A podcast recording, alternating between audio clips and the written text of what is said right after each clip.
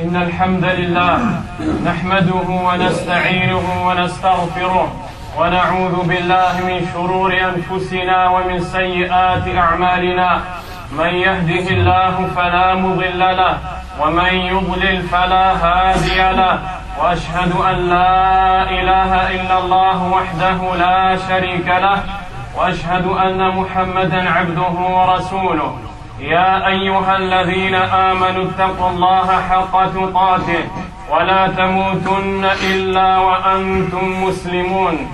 يا أيها الناس اتقوا ربكم الذي خلقكم من نفس واحدة وخلق منها زوجها وبث منهما رجالا كثيرا ونساء واتقوا الله الذي تساءلون به والأرحام.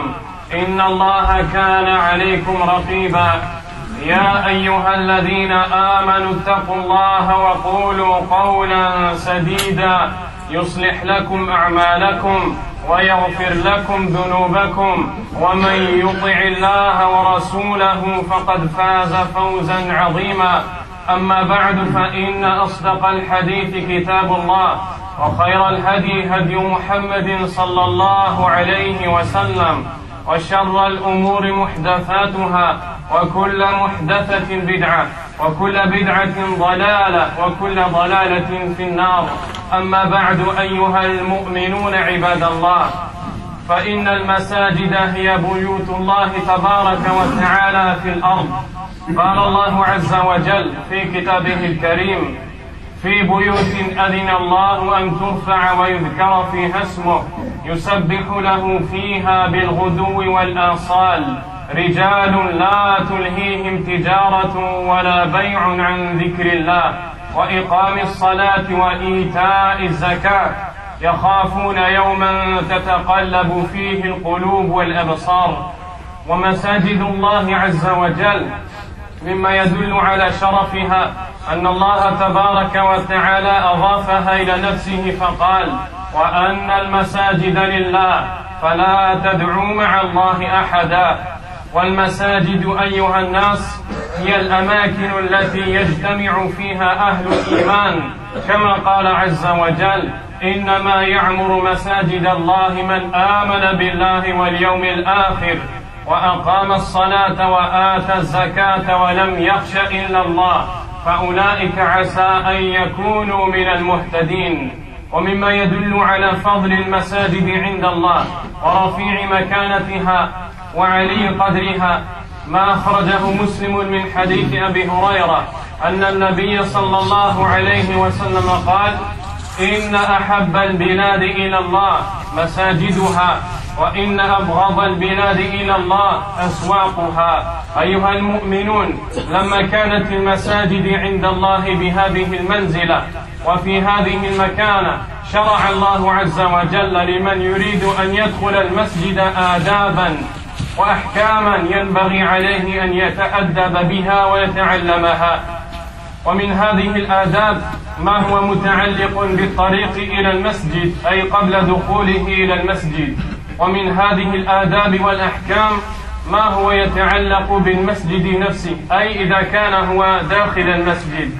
فأول ما نذكر في هذا المقام ما رواه أبو هريرة رضي الله عنه أن النبي صلى الله عليه وسلم قال إذا سمعتم الإقامة فامشوا إلى الصلاة وعليكم السكينة والوقار. فعليكم السكينة والوقار. ولا تسرعوا. فما أدركتم فصلوا وما فاتكم فأتموا. ومن هذا الحديث يتبين خطأ كثير من الناس ألا وهو أنهم إذا كانوا متأخرين يسعون ويجرون. وقد نهانا النبي صلى الله عليه وسلم عن ذلك. بل يجب علينا أن نكون مطمئنين في طريقنا إلى الصلاة وإلى المسجد.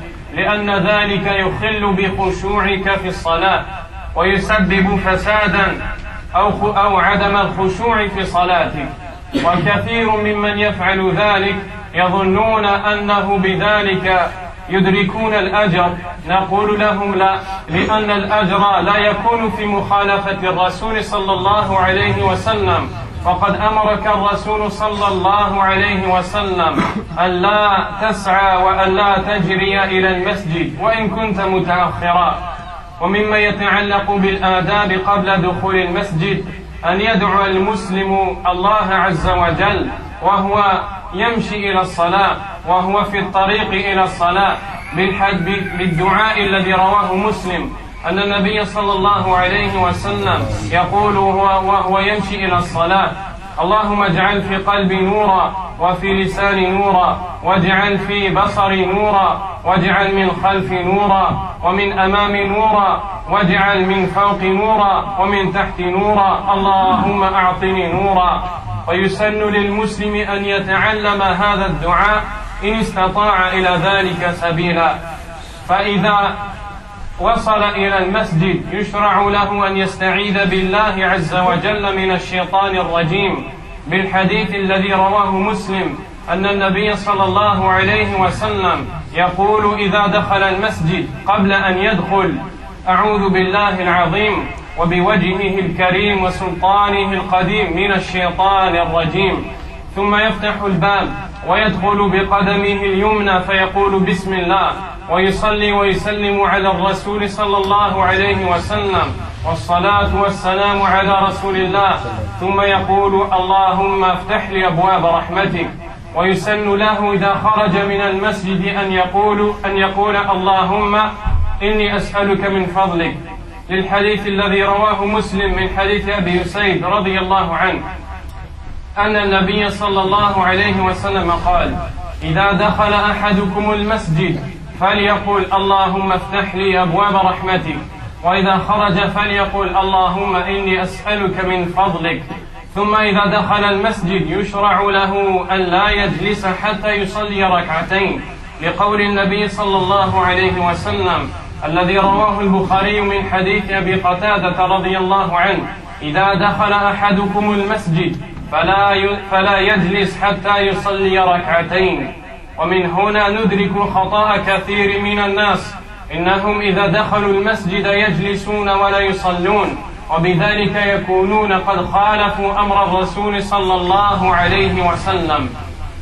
ومما يتعلق بالآداب داخل المسجد ما جاء عند الترمذي وهو صحيح من حديث عائشة رضي الله عنها أن النبي صلى الله عليه وسلم أمر ببناء المساجد في الدور أي في الأحياء والقبائل وأن تنظف وأن تطيب أي أن يحرص المسلم على نظافة المسجد وإذا استطاع أن يطيب المسجد فليفعل خلافا لما يفعله كثير من الناس يدخلون في المسجد وربما تجد الواحد منهم يقطع أظفاره بأسنانه فتجد الأظفار ملقاة على الأرض.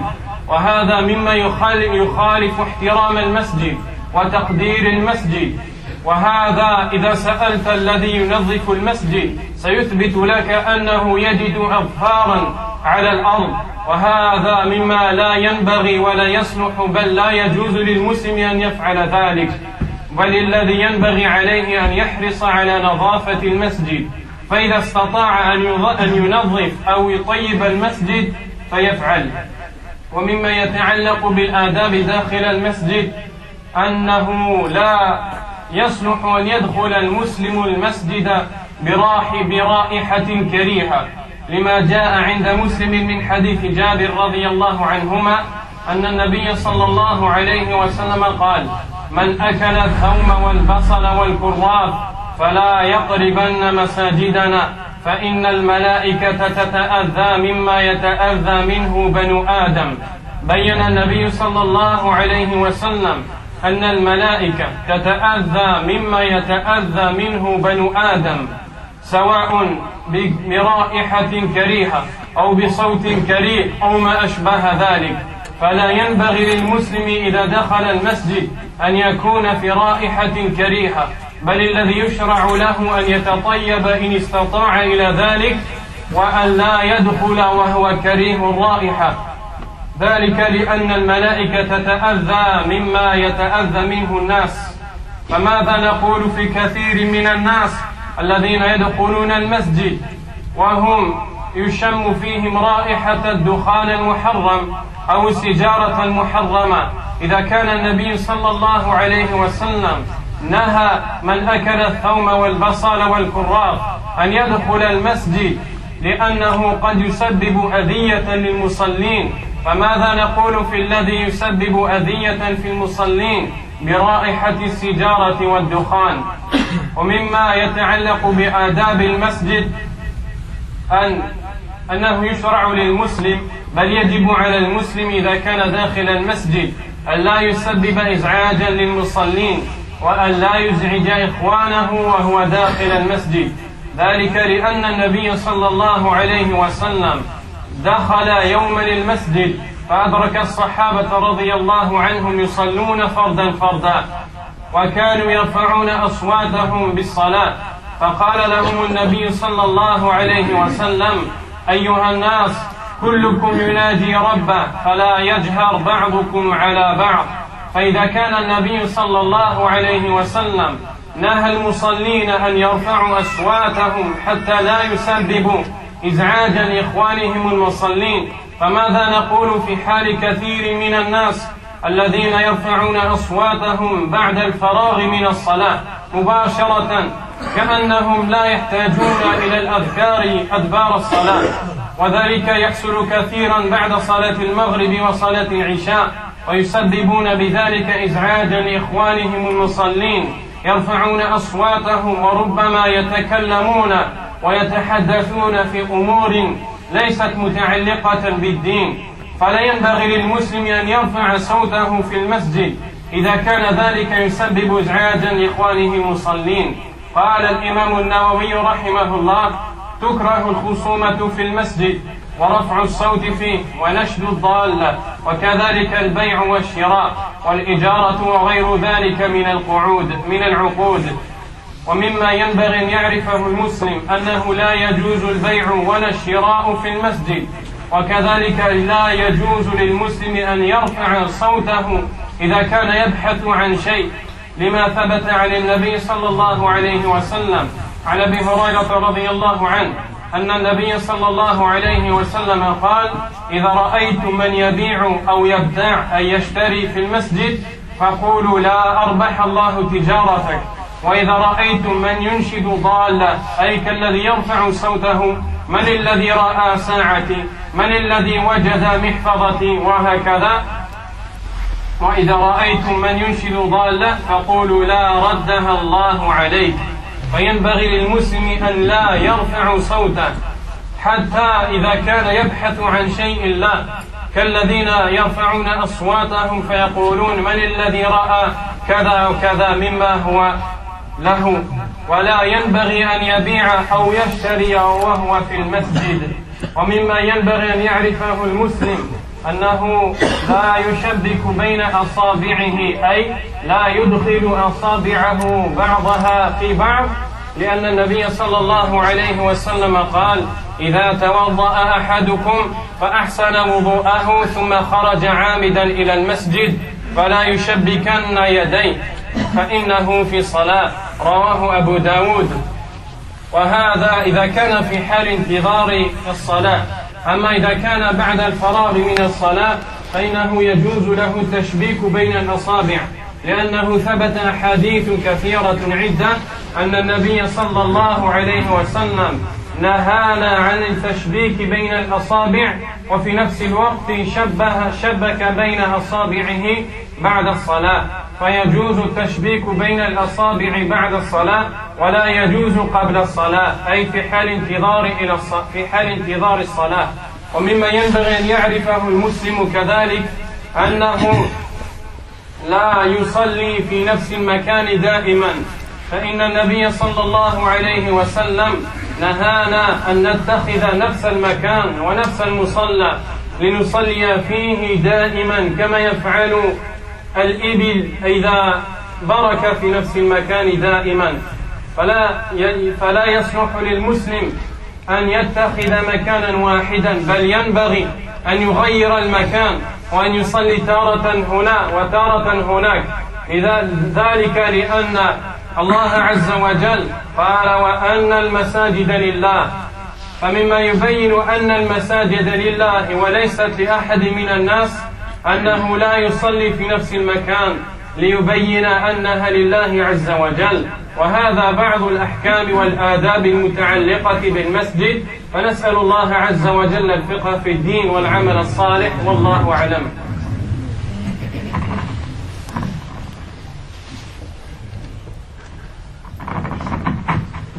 الحمد لله رب العالمين. وصلى الله وسلم وبارك على نبينا محمد وعلى آله وصحبه أجمعين وأشهد أن لا إله إلا الله وحده لا شريك له وأشهد أن محمدا عبده ورسوله صلى الله عليه وسلم.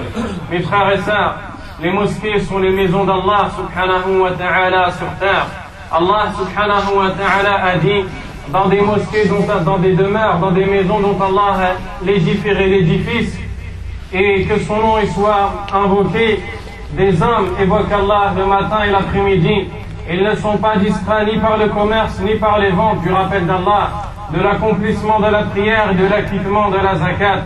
Ils ont peur d'un jour où les yeux et les cœurs seront bouleversés. Et les mosquées appartiennent à Allah subhanahu wa ta'ala. Parmi ceux qui nous montrent les mérites des mosquées chez Allah, c'est qu'Allah subhanahu wa ta'ala les a annexés à lui-même lorsqu'il nous dit dans le Coran, et certes les mosquées appartiennent à Allah, n'invoquez donc personne en dehors d'Allah. Et ce qui nous montre aussi la grandeur des mosquées est le fait qu'Allah subhanahu wa ta'ala nous enseigne que les gens qui peuplent les mosquées sont ceux qui ont eu la foi.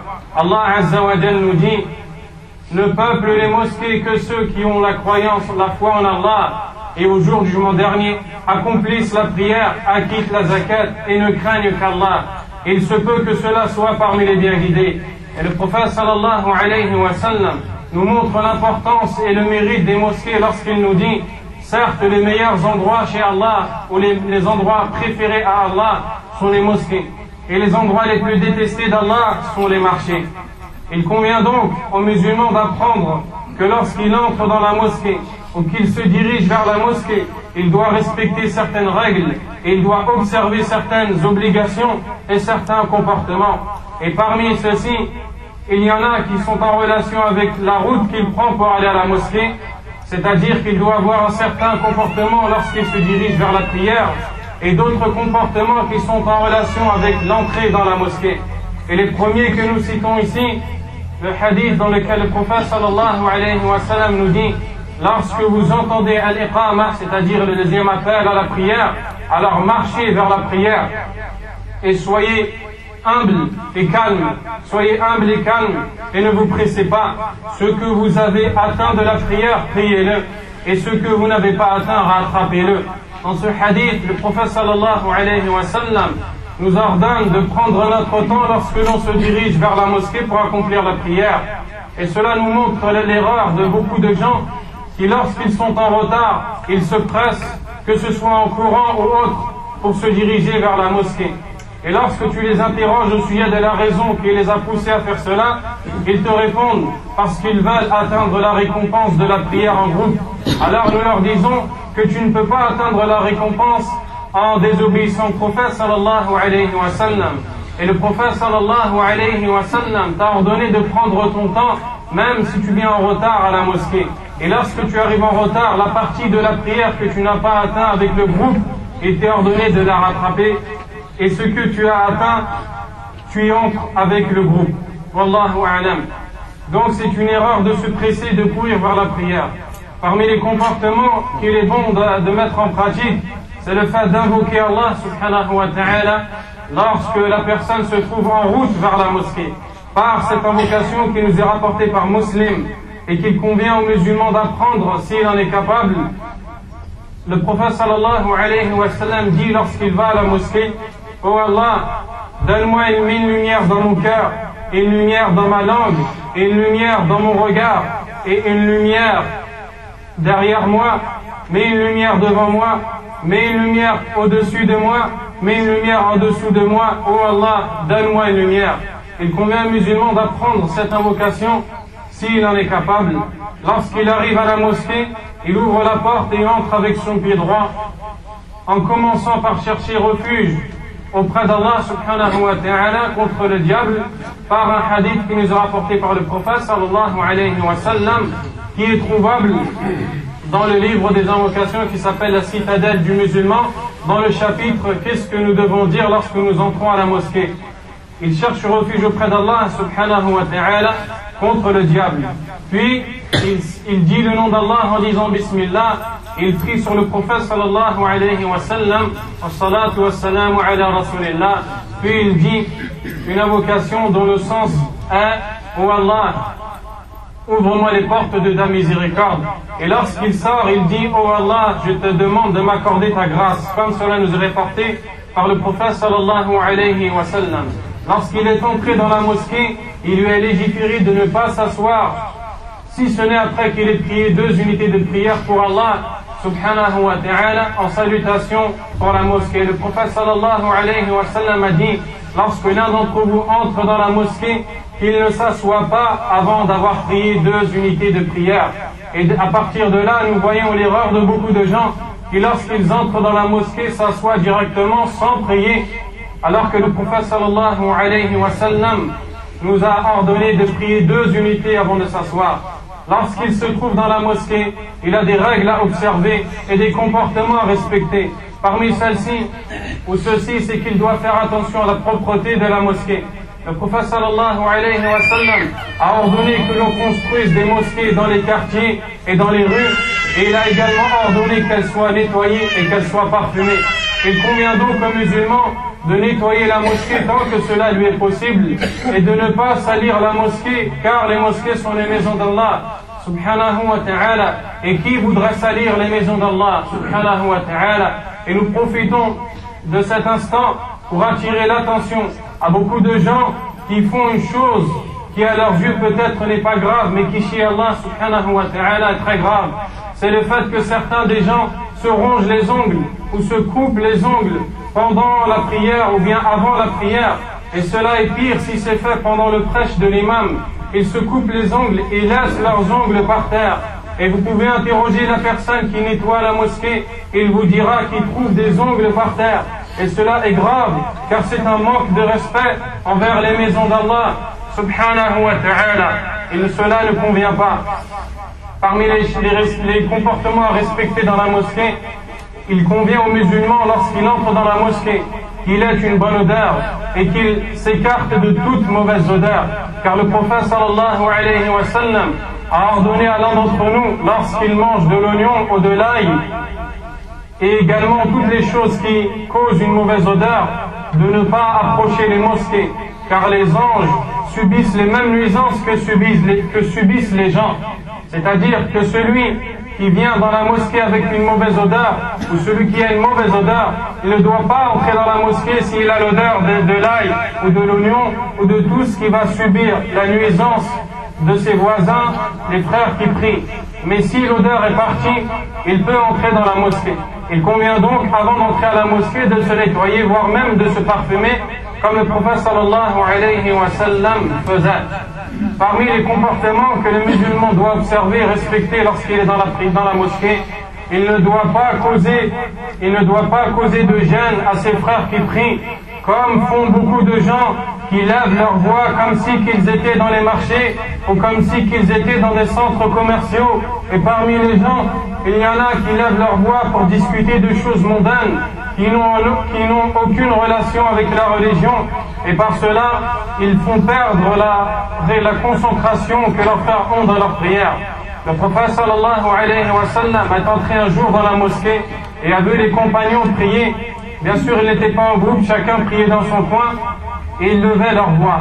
Le prophète sallallahu alayhi wa sallam leur a dit, oh vous les certes, vous parlez avec Allah, vous parlez avec votre Seigneur, alors que chacun d'entre vous ne lève pas la voix sur l'autre. Et cela est dans la prière.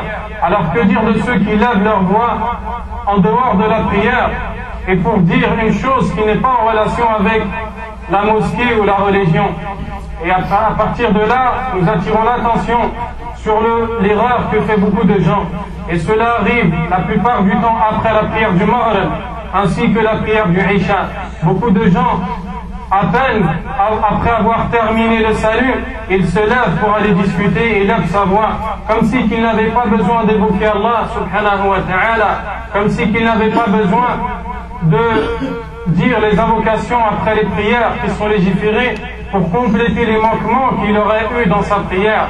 Il se lève et la première chose qu'il fait, c'est qu'il discute en levant sa voix et en causant des gênes à ses frères.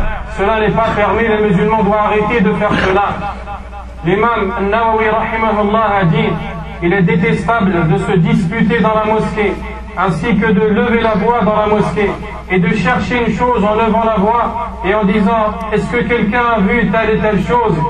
Et il est détestable, voire même interdit de, vendre et d'acheter dans la, dans la mosquée et de faire des pactes, dans, des contrats dans la mosquée. Parmi les comportements que le musulman doit observer lorsqu'il se trouve dans la mosquée, il ne doit ni vendre, ni acheter, et ni lever sa voix pour chercher une chose qu'il aurait perdue. Car le prophète sallallahu alayhi wa sallam a dit, lorsque vous voyez quelqu'un vendre ou acheter dans la mosquée, alors dites qu'Allah ne fasse pas réussir ton commerce et lorsque vous voyez quelqu'un lever sa voix pour chercher quelque chose, comme celui qui dirait quelqu'un a vu ma montre, quelqu'un a vu mon portefeuille, alors dites-lui qu'Allah ne te fasse pas retrouver ce que tu as perdu.